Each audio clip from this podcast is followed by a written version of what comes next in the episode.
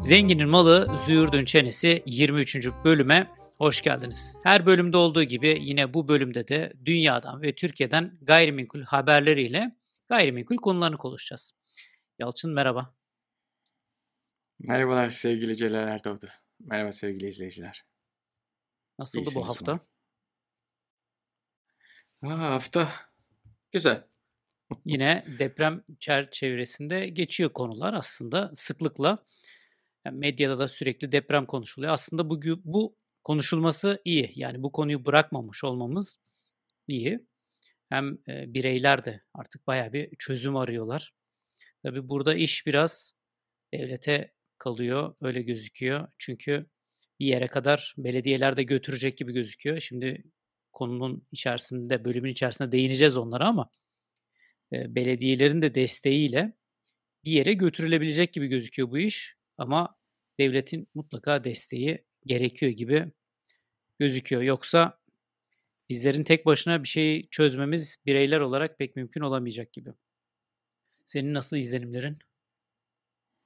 Ee, işte yani bir yeni bir e, finansman modeli herhalde e, ortaya çıkarmış belediyeler riskli binalarla ilgili e, muazzam bir model tanımlıyorlar. İnşallah bunu muvaffak olabilirler. İnşallah bunu uygulayabilirler diye umuyorum. Yani çok güzel bir e, dinamizm kazanır. Sadece deprem bölgesi değil, bütün Türkiye için konuşuyoruz. Bütün Türkiye'deki belediyeler bu modeli uygulayabilirlerse işte bankalarla e, vatandaşımızın işte üçlü ayak belediye, e, vatandaş işte gayrimenkul sahibi ve belediye işbirliğini becerebilirlerse muazzam olur. Hazır açtık istersen bu konuya girelim. Ee, senin seçtiğin haberler arasında vardı. Biraz istersen anlat bize haberi. Sonra üzerine biraz konuşalım istersen. Olur. Ee, ben tabii Büyükşehir Belediyesi'nin, İstanbul Büyükşehir Belediyesi'nin bu e, deprem seferberlik planı kapsamındaki işte İstanbul güçleniyor diye bir sistem tanımlamışlar. Ee, işte binalarını depreme karşı güçlendirmek ya da işte yenilemek isteyen vatandaşlara sıfır faizli finansman desteği sunmayı taahhüt ediyorlar. Ee, kredi faizini belediye üstleneceğim diyor. E, krediyi de işte gayrimenkul vatandaş. sahibinin üstlenmesi Evet vatandaş üstlenmesi gerekiyor. Bir üst limit 1 milyon lira ve vadisi 10 yıl belirlemişler. Burası biraz e, ittirilmesi gerekebilecek diye düşünüyorum. Ama e, meclis işte pek yeni gündemde olduğu için konu yani meclisten de onaylanacak herhalde. Ee, İstanbul'da tabii şey belediyenin iştiraki e, Kiptaş e, bankalar işte İstanbul Büyükşehir Belediyesi ve vatandaş işte dörtlü bir hatta paydaşlık yapısı var. İşte Kiptaş müteahhitliğe soyunuyor. Tabii Kiptaş Büyükşehir Belediyesi'nin iştiraki olarak işlemi yapacak. Hem vatandaşla banka arasında da bir güvence kurumu olarak bulunacak. İnşaatlar firmaya verilecek. İşte kredi dediğin bahsettiğin gibi bir tarafı belediyeden bir tarafı vatandaştan olacak. Burada aslında başka modeller de konuşuluyor.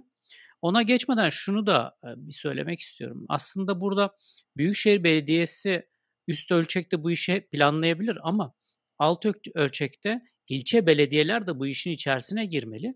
Bir yandan da bu iş şöyle bir şeyin fırsatı haline dönüştürülebilir.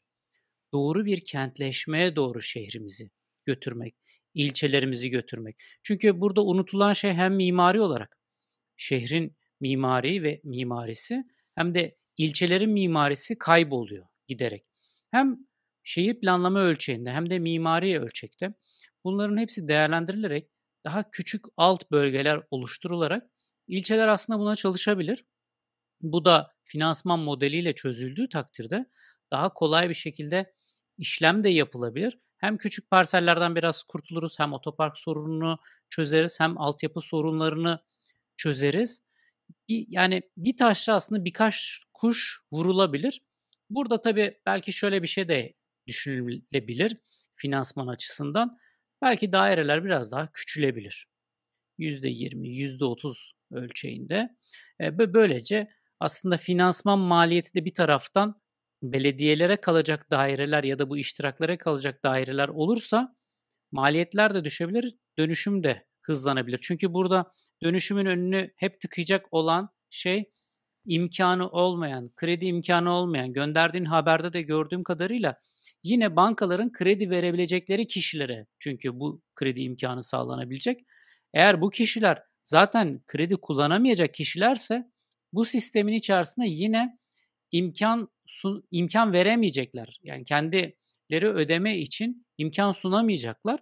Aslında bu durumda da bu sistemin önünü tıkayan aslında maddi kısmı oluşturulacak ufak bir fonla çözebilmek belki mümkün olabilir. Ve ondan sonrasında da işe başlamak lazım. Çok fazla da zamanımız yok gibi gözüküyor. Bir diğer, eee, kısmı da tabii belediyelerin böyle bir yükün altından nasıl kalkabileceği. Çok ciddi bir maliyet var. Yapılan hesabı da, eee, gördüm işte her daire başı işte yi $60.000 gibi bir maliyet çıkıyor aslında. Eee, belediyeye şu an sürekli ücretsiz test, eee, talepleri geliyor. Galiba 70.000'e geçmiş bina talebi. Şimdiye kadarki başvuru sayılarına bakıldığı zaman artık kiracılar da anladığım kadarıyla başvuru yapabiliyorlar. Hatta proak proaktif, eee, kiracılar da çıkmaya başladı. Yani şeyin önünü kesmeye çalışıyor. "Ben buradan çıktım, buraya kimse girmesin çünkü bina zaten tehlikeli." diyen kiracılar da var. Yani bilinçleniyoruz. Umarım bundan sonraki aşamada da şu finansman ve üretim tarafını da çözebilirsek, küçük parseller yerine biraz daha büyük parseller ölçeğinde bunu çözebilmek bizi başarıya götürebilir umarım. Şimdi başka bir bugün sana sözü vereceğim. Hemen bir bu konuyla ilgili bir şey daha, söylemek istiyorum. Bugün bir tane makale okudum Ali Bey'in, Ali Hepşen yazmış. Eee, altyapılar ve üst yapılarda aslında gayrimenkul yatırım ortaklıklarıyla da bu işin finansman tarafında, sermaye piyasaları tarafında, eee, hem birincil piyasalarda hem ikincil piyasalarda yeni yeni oluşturulacak finansman modelleriyle belki finansman da yaratılabilir demiş. O da ilginç bir konu bence. Çok iş Konuyu var. çarpıtmak istiyorum. Çarpıt. Evet, çok iş var. Yani düşündükçe, işte, kafa yordukça insan bunalıyor. İnşallah hızlıca çözülecektir bunlar. Eee, ben yine şeye dem vurmak istiyorum. İşte, rakamlar, fiyatlar, kiralar, satış fiyatları, eee, çok güzel bir başlığım var. İşte, bu malum aşk gemileri vardır ya dünya turu düzenleyen. Eee, aşk gemisiyle dünya turu ev kirasından daha ucuza geliyormuş. Aylıkta, Eee, ha? işte, acaba Aylık hesap yapınca. Yeme içme falan Aylık her şey yap dâhil tabii. Tabii, şey, Biraz iç bulantısı var ta falan ama. Gemide yok, yok. Yani, şöyle söyleyeyim, işte, birtakım, ımm, eğitimler, işte, programlara katılmak istiyorsan tamamıyla ücretsiz programlara katılabiliyorsun. İşte, sağlıkla ilgili bir kaygın varsa sınırsız ücretsiz sağlık hizmeti alıyorsun. Zaten ye iç, eee, sınırsız her türlü imkânlar Ne sağlıyorlar. kadar sürüyor bu Eee, Yalçın? Biz de mi ba gitsek? asıl bomba haber asıl bomba haber de burada işte. 3 yıl sürüyor. 3 yıl boyunca dünyayı dolaştırıyor. 7 kıtada Herhâlde ma yüz ot Yalçın bence şöyle bir şey olabilir. Yani makine çalışmıyor herhâlde. Dalganın akıntıya akıntıya bırakmışlar herhâlde. Öyle gidiyor mu bu? Yok, şimdi hesapları da koyacağım ortaya. Şey, gerçekten karşılaştırınca olur mu böyle bir şey? Hatta bir an için düşününce ya zaten, eee, şey, ne derler, home office çalışıyoruz ya, fırsat bu fırsat kaptırıp dünya turuna mı çıksak diye düşünüyor insan ama tabii bütün aileyi Ship office, toplamak, ship gitmek office. gerekiyor. Ship office, cheap office, ship office. Şöyle tur Ya, yani bağlantıda olur 135 ya. İnternet önemli. Tabii ya, denizde değil mi? E, onlar ama uydudan bir bağlantı çekiyorlar zaten. Ya, zaten denizdesin. Seni arasalar kimse ulaşamaz artık. Yani karadaki düşünsün onu. Sen bir defa denize çıkmışsın artık. Yalnız, işte, şeyi ne de ne derler, reklamı okuyunca insan böyle bir hayal kuruyor. "Ah, ben de gitsem yani." Ne güzel olur abi ya. 375 nokta. Yani bunun içinde işte egzotik adalar var. Dünya harikalarını göreceksin. Antarktika'ya bile gidiyorsun. Çılgın bir şey. Rakama gelelim paraya. Yani çok tehlikeli Abi şöyle bir düşün. yani o gemi batmaz inşallah. Yani önceden böyle reklamı yapılan bir gemi vardı hatırlarsan. Evet. Eee, fiyat şu. $30.000 yıllık para ödüyorsun. Yani işte Yani. nasıl oluyor? Bir hesap yapalım. $2.500 $600.000 yıllık aylık. paradan bahsediyoruz. Aylık $2.500 $2.500. yani işte, eee, yuvarlak $50.000 Rezidansta kalan, diyelim. Türkiye için konuşmayalım da yurt dışında rezidansta kalanlar için yani Türkiye'de de niye uzağa gidiyorsun? para. İ Evet. İstanbul'un lüks bir semtinde hatta dayalı döşeli bir daire vallahi de billahi de $2.500'dan pahalı. Evet, yani bayağı bir takılırsın oralarda. Yeme içme dâhil mi? Bir hesap Her yapalım. şey veriyorlar. Her şey veriyorlar vallahi. Biz 3 yıl gitmeyelim de 1 yıl 1 yılına böyle bir kopup gidip sonra şeyden dönelim işte. Ya 1 ay Eee, dayanamazsın Hawaii ya. adalarına. 1 ay dayanamazsın ya. Gerçi karaya çıkıyorsun falan o biraz rahatlatabilir insanı ama değişik ya. bir şeymiş yani hakikaten. Sen kafaya koyduğun gibi öyle gözüküyor. Bayağı detaylara girmişsin. İstiyorum ama bakalım. Dünya Kadınlar Günü müz kutlu olsun. Mutlu olsun. Dünya Kadınlar Günü ile ilgili kadın kadınların günü kutlu olsun diyelim de şimdi yanlış anlaşılmasın. Hepimiz biriz. Eee, şey aslında hani hepimiz işte biraz bilgi sahibiyiz ama yine de nereden geliyor, geçmiş neydi diye baktığımda 1917 yılında Sovyet Sovyet Rusyası'nda kadınlar oy hakkı kazandıktan sonra 8 Mart ulusal bayram ilan edilmiş. Yani işte geçmişi böyle bir şeye dayanıyor. Tabii farklı ülkelerde farklı uygulamalar olmuş. İşte bazı ülkeler bunu resmi tatil kabul etmiş. Bazı ülkeler eee, büyük ölçüde görmezden gelmiş. Bazı ülkelerde protestolar olmuş. Eee, bazıları da gerçekten işte kadınlığı kutlayan bir gün diye bunu seremonilerle kutlamış.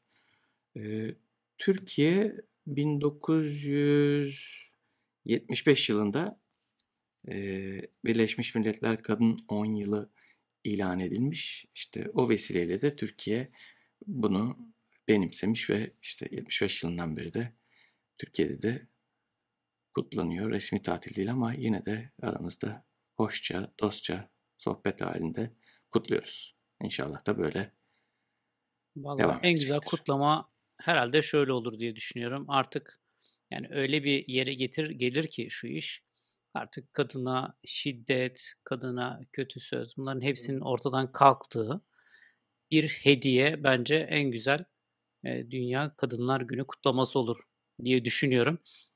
Bakalım 8 Mart'ta Türkiye'de kaç tane kadın şiddeti, kaç tane kadın cinayeti olacak maalesef ülkemizin eee, karası diyeyim yani maalesef bu şeyden kurtulamadık.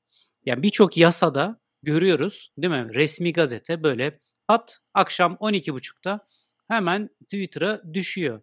Ama bu konularda nedense yani yıllardır birçok şeyi çözemedik.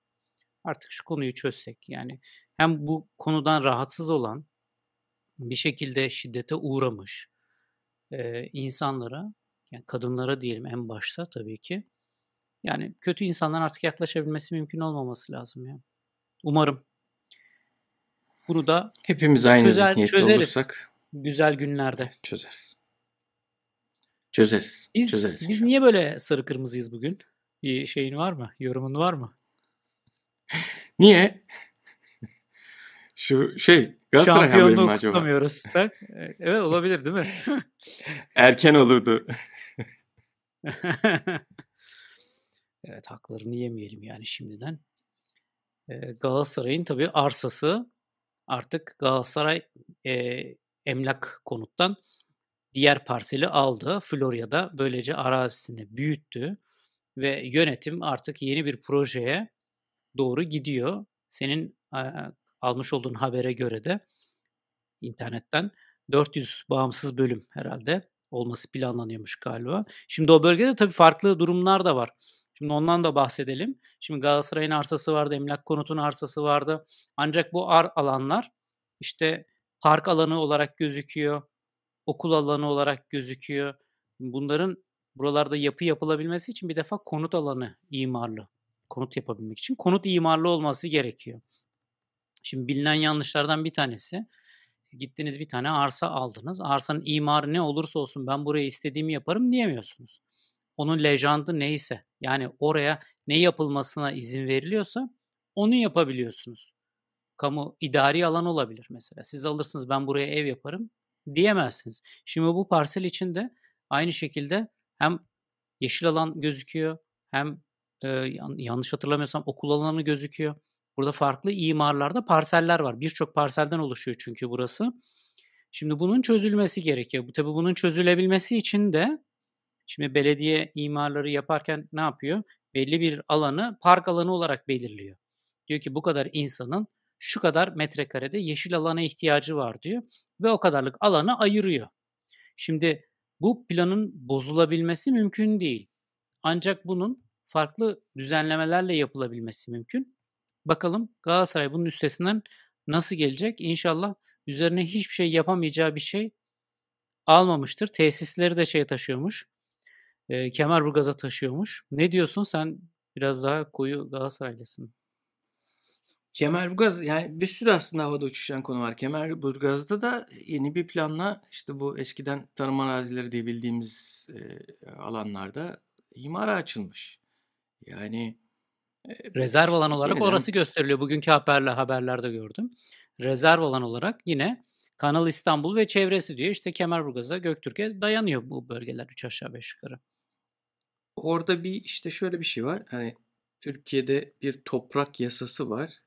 Der ki işte dereceleri var toprağın. Birinci, ikinci sulu, sulu, sulu tarım gibi. Ee, birinci derece tarım arazileri asla e, imara açılamaz diye de kanunu var aslında ama orada bir dipnot düşülmüş. Kamu yararı var ise bunlar e, planlanabilir, imara açılabilir deniliyor. İşte bugün o gün bugündür, imara açma günüdür. Yani gerçekten işte İstanbul'u bir yerlere kaydırmak için işte orada bir kamu yararı görmüş olabilir kamu ve bunu da bir fırsata çeviriyor da olabilir. Sonuçta Kemerburgaz, Göktürk kendi kendine işte belli bir birim fiyat satış rakamlarını konutlar yakalamış. İşte lüks bir konut bölgesi olmuş. Değerli bir bölge ee, oldu. Müte- evet. Evet değerli bölge olunca tabii herkesin işine geliyor. Kamunun da özel teşebbüslerinde işte müteahhitlerinde. Niye? E işte inşaat yapı maliyeti aşağı yukarı aynı civarda dolaşıyor işte. Ee, çok fark apartman. etmiyor. Çok yani çok lüksle çok e, ucuz yer arasında yani iki kat fark ediyor ama toplam birim fiyatın içerisinde çok önemli bir yer tutmuyor bu. Yani bin dolardan evet. 2000 dolara çıkıyor diyelim ama e, toplamda e, şey açısından baktığımız zaman konut birim fiyatı işte 20 bin dolarlık yer satıyorsan binden 2000'e çıkmış çok önemli değil senin için. Evet işte püf noktası da zaten orada devreye giriyor. Yani bugün İstanbul'un kenar bir mahallesinde metrekare satış fiyatı 2000-3000 dolara konutlar bulabiliyorsun. E, lüks sentlerde de 20 bin 30 bin dolara metrekaresi satış fiyatlarında konutlar yeni konutlar bulabiliyorsun. İşte maliyet aşağı yukarı benzerken satış fiyatlarında muazzam bir değişiklik olabiliyor. Ama tabii bunu hani bunu da tabii planlarken orada bir işte bir tarafta bir sosyal bir işte bir site hayatı ne bileyim bir kendi içinde bir çekim alanı kendi içinde bir takım fasiliteler üretmek gerekebiliyor. Bir tarafta tabii o rakamları görmek imkansız. İşte böyle çok sıkışık mahallelerde tek başına e, binalar kondurduğunda istediği kadar lüks olursa olsun onlar bir sıkışıklığın içerisinde olduğunda belli bir birim satış fiyatının üzerine çıkması da mümkün olmuyor. Dolayısıyla işte Kemerburgaz örneğini verdik. Orada zaten kendi kendine bir böyle e, koca koca projeler oluşmuş. Dolayısıyla belli bir e, birim satış fiyatını yakalamış. Bundan sonrası da e, kolaylıkla ortalamaların üzerine çıkacağı için de işte müteahhitler sevecektir, kamu sevecektir. Herkes oraya gitmeyi Galatasaray'da pekâlâ işte o tarafa kayıp Florya'daki eee, Florya'yı düşündüğümüzde İstanbul Florya ben hiç anlam hiç yani aklım almıyordu. Florya hep lüks bir semt oldu benim gözümde. İşte Atatürk Havalimanı Florya'nın dibinde. İşte Yeşilyurt. İşte Eee, mevzu orada zaten ya. kalktın Ha ha havalimanının oradan kalkıyor olması artık imarı değiştirecek. Yani o bölgenin tamamında Evet. yani artı 2-3 kat gelmeye başlayacak. Bu bir potansiyel. Ama bunlar olmazken de havalimanı oradayken de ilginç bir potansiyel vardı. Yani bir bu Rus uçakları vardır ya kargo uçakları. Hı hı. O o havaalanına inerken ya da kalkarken öyle bir gökyüzünü yarıyordu ki yani işte deprem gibi bir ses çıkartıyordu. Orada insanlar bunu nasıl mutlulukla karşılıyor diye hep böyle aklım almıyordu. Niye eee, bu kadar para verip de Florya'ya gidip bir villada oturursun? Daha böyle eee, işte Kemerburgaz örneği gibi hani orman içinde keyifli bir yerde oturmak varken neden Florya, neden Florya diyordum. Belki de onlar da geleceği gördüler. Atatürk Havalimanı bir zaman gelecek oradan gidecek. Bizim villa arazilerine yeni plan yapılacak. Dolayısıyla bir villalık yere 10 katlı bina dikilecek diye de düşünmüş olabilirler. Bu da bir yatırım Ya anlayışı başka olabilir. türlü de düşünebilirlerdi ama. Bak mesela Almanya'da eee, Dortmund için biliyorum. Dortmund'da belli bir saatten sonra uçak inmiyor. Çünkü orada yaşayanlar şikayet etmişler. Bu işin arkasını bırakmamışlar ve belli bir saatten sonra havalimanına uçak inip kalkış yok. E böyle olunca ses olmuyor. Şimdi onlar da verselerdi mahkemeye, akşam kardeşim biz 10'da yatıyoruz, 10'da havalimanı kapanır. 9.45 gibi. Ben Barcelona'ya gittim. Barcelona'da havalimanı belli bir saatten sonra kapanıyor. Benim yani olduğum git, gittiğim zaman saat kaçtı hatırlamıyorum. Turla gitmiştik. Saat 10 muydu 11 miydi? Tık tık tık tık tık ışıkları kapattılar. Baya böyle bir loş bir hal aldı. Son bir uçak bizim uçakmış galiba. Kalktı gitti ondan sonra. Yani şeyde Atatürk Havalimanı'nda olup saat 10'da 11'den sonra durdurabilirlerdi. Haklarını aramaları lazım Gerçi aslında. gerçi ben limanda çalıştığım bir zamanlar bizde de geceliğin uçuşlar neredeyse duruyordu. Sakinleşiyordu. Bir saat böyle gece 3 civarı tır şoförleri Ljubljana mı? O tarafa böyle bir bir uçak kalkıyordu. E, dediğim gibi işte Rus bölgesi olunca da ilginç uçaklar kaldırabiliyorlar. Eee, yani bazı uçaklar böyle gökyüzünü yarıyordu. İşte şey dua ettiriyordu insana. Ya Kemerburgaz dedin. Kemerburgaz'la ilgili konuyu bir şey yapmak istiyorum, tutmak istiyorum orada. Eee, Kemerburgaz tabii niye değerli oldu? Göktürk arkasından niye değerli oldu? Aslında orada geliştirilen projeyle. Kemerburgaz'ı Kemerburgaz yapan proje Kemer Country aslında. Orada çok güzel mimaride, çok düşük yapı yoğunluğunda kaliteli bir yaşam alanı üretildi ve hakikaten yaşam alanıydı. Hani bazı inşaat firmalarında öyle şeyler var ya, ünvanlar ama gerçekten iyi bir yaşam alanı ürettiler. Sonrasında gelenler de onu kopyalayanlar oldu ama sonra kopyanın dışına çıkanlar oldu. Benzer şekilde Zekeriyaköy de bu şekilde geliştirildi. İyi projeler üretildi, düşük yoğunluklu. Böyle yerler değerleniyor ama sen orada yapı yoğunluğunu arttırırsan, insan sayısını arttırırsan, parsellerin içerisine daha fazla şey sokmaya çalışırsan, yani hem yapı hem işte senin söylediğin gibi sosyal tesisler falan, bu defa bir anlamı kalmıyor. Böyle olunca da aslında çıktığı yerden konut birim fiyatları orada daha güçlü yerde kalması mümkün olamaz o diğer projeler için. Yoksa iyi projeler için tabii ki aynı yerde kalacaktır. Bir başka konuya değinmek istiyorum burada. Bir de site hayatı. Şimdi site hayatı ile birlikte her etrafı çevrili yaşam alanının içerisinde bir sürü sosyal tesis vesaire üretiliyor. Bu aslında çok pahalı bir üretim ve belediyeyi aslında bu yükten kurtarıyor. Şimdi belediye havuz yapmak zorunda kalmıyor. Spor salonu yapmak zorunda kalmıyor. Yeşil alan yapmak zorunda kalmıyor. Nasıl olsa her parsel bunu benim için üretiyor diyor. Aslında olması gereken yapı yoğunluğunu tabii ki arttırmadan ama her parselin içerisinde havuzdur vesairedir gibi şeyler çıkacak. O belediye belli alanlarda az önce bahsettiğimiz gibi imar planında olması gerektiği gibi mesela 5000 kişiye, 3000 kişiye dağıtacak bu hizmetleri. Olması gereken bu. Hayalden bahsetmiyorum aslında. Ütopyayı çizmiyorum. Ama olması gereken bizim planlamada yaptığımız şey budur. Belediye de bu tesislerde bu hizmetleri sunacak. İlçe belediyeler, büyükşehir belediyeleri artık kendi görev sorumluluklarına göre. Bunu bu defa her parselin içerisine soktuğun zaman aslında çok büyük bir yük getiriyorsun. Hem de sitelerin maliyetlerini yani aidatlarını arttırıyorsun. Hepsinde güvenlik var. İyi güvenlik olsa, şehir iyi korunsa, belediye iyi korunsa, belediye ilçe ilçeler iyi korunsa niye her kapıda güvenlik olsun değil mi? Hepsinde havuz var. Niye havuza gerek var? Havuz belli aralıklarla belediyeler tarafından yapılsa tesis olarak sen istediğin zaman oraya gitsen kullansan İngiltere, Londra'da mesela gidiyorsun ara sokakta aylık üye oluyorsun 60 pound 70 pound'a veriyorsun. İşte haftada iki defa, haftada üç defa kullanma hakkın var. Hiç tahmin etmediğin bir binanın içerisine giriyorsun. Orası havuz.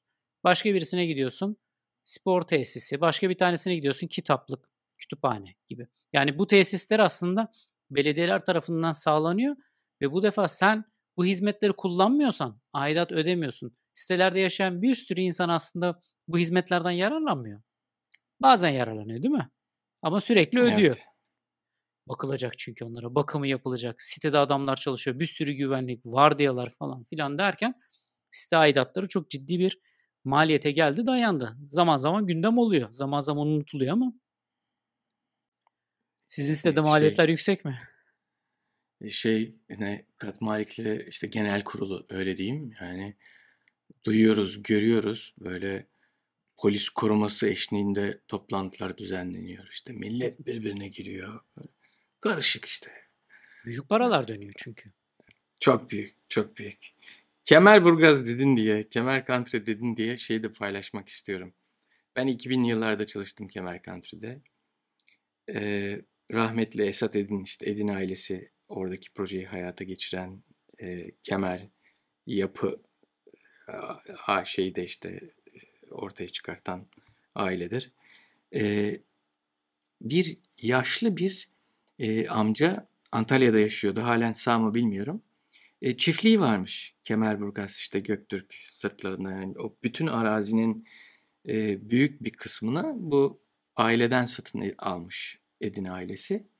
E, büyükçe başka bir kısmını da devletten kiralamış. İşte hep bir kargaşadır ya orada e, eskiden Göktürk bir şey, şebeke suyu gelmezken orada bir göletten suyu temin ediyormuş. Sonrası, sonrasında işte Edin ailesi orayı baraja çevirmiş ve e, Kemer Country'nin içinde kalmış o baraj. Hatta uzunca bir zamanda o barajdan suyu bilabedel bütün Göktürk'teki e, yaşayan işte konutlara bilabedel bu hizmeti vermişler. Sonrasında şebeke geldikten sonra da orası artık bir görsel şölen haline dönüşmüş. Devlet ara, kiralık devlet arazisi üzerine de 49 yıllık bu e, kütük evler diyebildiğimiz işte Finlandiya'dan dev öyle koca koca kütüklerin getirtilip inşa ed ahşap e, blokların ya da binaların inşa edildiği bir böyle bir göl etrafında muazzam işte 5 dönüm, 10 dönüm, 20 dönüm arazi üzerinde bir kütük evden oluşan yapılar yapılmış ve onlar tabi mülk araziler değil sadece 49 yıllık üst kullanım hakları satılmış. Tabi düşününce ya da görünce onu çok çok güzel böyle hayallere sığmayan muhteşem bir yaşamdan bahsediyoruz ama bizim Türkiye'de alışık olduğumuz hani bir şeye para verdiğinde o ebedi benim olsun işte sonra oğlumun olsun sonra torunun olsun istiyoruz. Dolayısıyla Herkes bu yatsın. E, bu mantalite bize çok yatkın olmadığı için de e, planlandığı gibi bütün o kütük evler e, satılamamış. Hatta bütün ruhsatlanan ya da işte onaylanan projeye uygun o blokların hepsi yapılmamış. Bir kısmı inşa edilmiş. Sonra talepler beklenmiş. Örnek veriyorum 49 yıl yaşam varken ben hatırlıyorum ben orada çalışırken 36 yılı kalmıştı bu blokların ve hala insanlar e, hani böyle tek tük tek tük başvurular oluyordu. Başvuru oldukça da yeni bloklar inşa ediliyordu daha önce onaylanan proje üzerine. Eee, gördüğüm tabii şey, hani, böyle ya çok, işte, yabancı grupların herhalde işte, dünyada yatkın olduğu modeller olsa gerek bu. Bu üst kullanım hakları Türklerde çok bir cazibe yaratmayıp yabancılarda ya da Türkiye'de, işte, çalışan yabancılarda, Türkiye'de yaşayan yabancılarda daha çok ilgi görüyordu. E, şunu anlatmaya çalışıyordum. Antalyalı amca, aslen Antalyalı amca işte Kemerburgaz'da çiftçilik yapıyormuş. Yani işte besicilik yapıyormuş. Sonra Edin ailesi burayı satın alınca Antalya'ya gitmiş. Yıllar sonra biz işte Antalya'da bir golf sahaları projesiyle ilgili, turizm tesis alanları ile ilgili yatırımlar yapmaya çalışırken o amcayı gittik bulduk. Evinde ziyaret ettik. Bizi sağ olsun ağırladı. İşte hatta Antalya'da da emlakçılık yapıyormuş. Bakmış ki bu madem ki Kemerburgaz'dan bu kadar para kazanıyorum. Antalya'da da bildiğim işi yapayım demiş. Bize orada da çokça yardım etti. İşte Kundu, Belek, Kadriye o bölgede bir hayli çalışma yaptık. O zamanki belediye başkanı da sağ olsun işte planlarla ilgili yardımcı oldular ama hayata geçiremedik projeyi. Öyle kısmet olmadı. Ama işte amca sağdır inşallah. Allah sağlık uzun ömürler versin diyelim. İsmini şimdi hatırlayamadım ama konu açıldı diye. Ee, çok keyifli bir şey oldu benim için de. Ee, böyle bir tarihi içinde bir kısmında yer almak, görev almak çok hoşuma gitmişti. Keyifle çalıştım Kemer Country'de. Ee, gerçekten İstanbul için, Türkiye bu. için evet, çok güzel bir projeydi. Bu üst hakkı önemli bir şey. Bizim çok bilmediğimiz bir şey. Aslında yapıyı alıyorsun ama arsayı kiralıyorsun. Amerika'da var bazı küçük arsa alanı küçük olan ülkelerde de var. Singapur'da falan da var galiba. Biraz İngilizlerin dünyaya birazcık hediye ettiği sistemlerden bir tanesi. Bu tabi biraz kapitalist de bir sistem yani burjuva sistem diyelim daha fazla belki de. E, sonuçta arsanın sahibi olmuyorsun ve onu zaman zaman satın alman gerekiyor. Bu da böyle işte aslında bir gayrimenkul alayım, bir sürü gayrimenkulü olan ama hiçbir şey yapmayan, onların kiralarıyla yaşayan insanları azaltmak için iyi bir şey. Böyle olunca bütün millet sürekli çalışması gerekiyor. E, o açıdan ben biraz sıcak bakıyorum yani bu sisteme. En azından üst hakkı olarak arsayı satın almak 80 90 100 yıllığına olabilmeli. Bizde tabii şey, bir üst hakkı çok bilinen ve yaygın olmayan bir model ama bizde şey daha çok biliniyor. Devre mülk. Devre mülk deyince de işte haberlerden ya da geçtiğimiz programlardan herkes bilir. Devre mülk deyince niyeyse Türkiye'de insanlar bir heyecanlanıyor ve bir işin üç kağıdına yöneliyorlar. Artık böyle bir yerde bir devre mülk duyduğumda vardır kesiminde bir şey diye tekrar böyle inceleyip işte o dönemi acaba 10 kişiye mi sattılar diye irdeleyip kesin vardır diye hep böyle bir şey yaklaşımım oluyor. Ne derler? Gazı kazan hikayesi. Yok ya. Altında bir şey arıyorsun değil mi? evet, evet. Ama yani satışı bir şeyin çok böyle e, cafcaflıysa ondan korkmak lazım. Yani devre mülklerin satışlarında da işte yemekler yedirilir, içirilir, güzel sunumlar yapılır falan. Ya bana bir şey satacaksın. Niye bu kadar yani allayıp pulluyorsun? Beni neden o kadar el üstünde tutuyorsun? Ya ama işte, ama başarılı da oluyorlar. Bu. Başarılı da oluyorlar yani. Çok fazla dolandırılan insan var. Devre mülklerde dikkat etmek lazım. Tabii.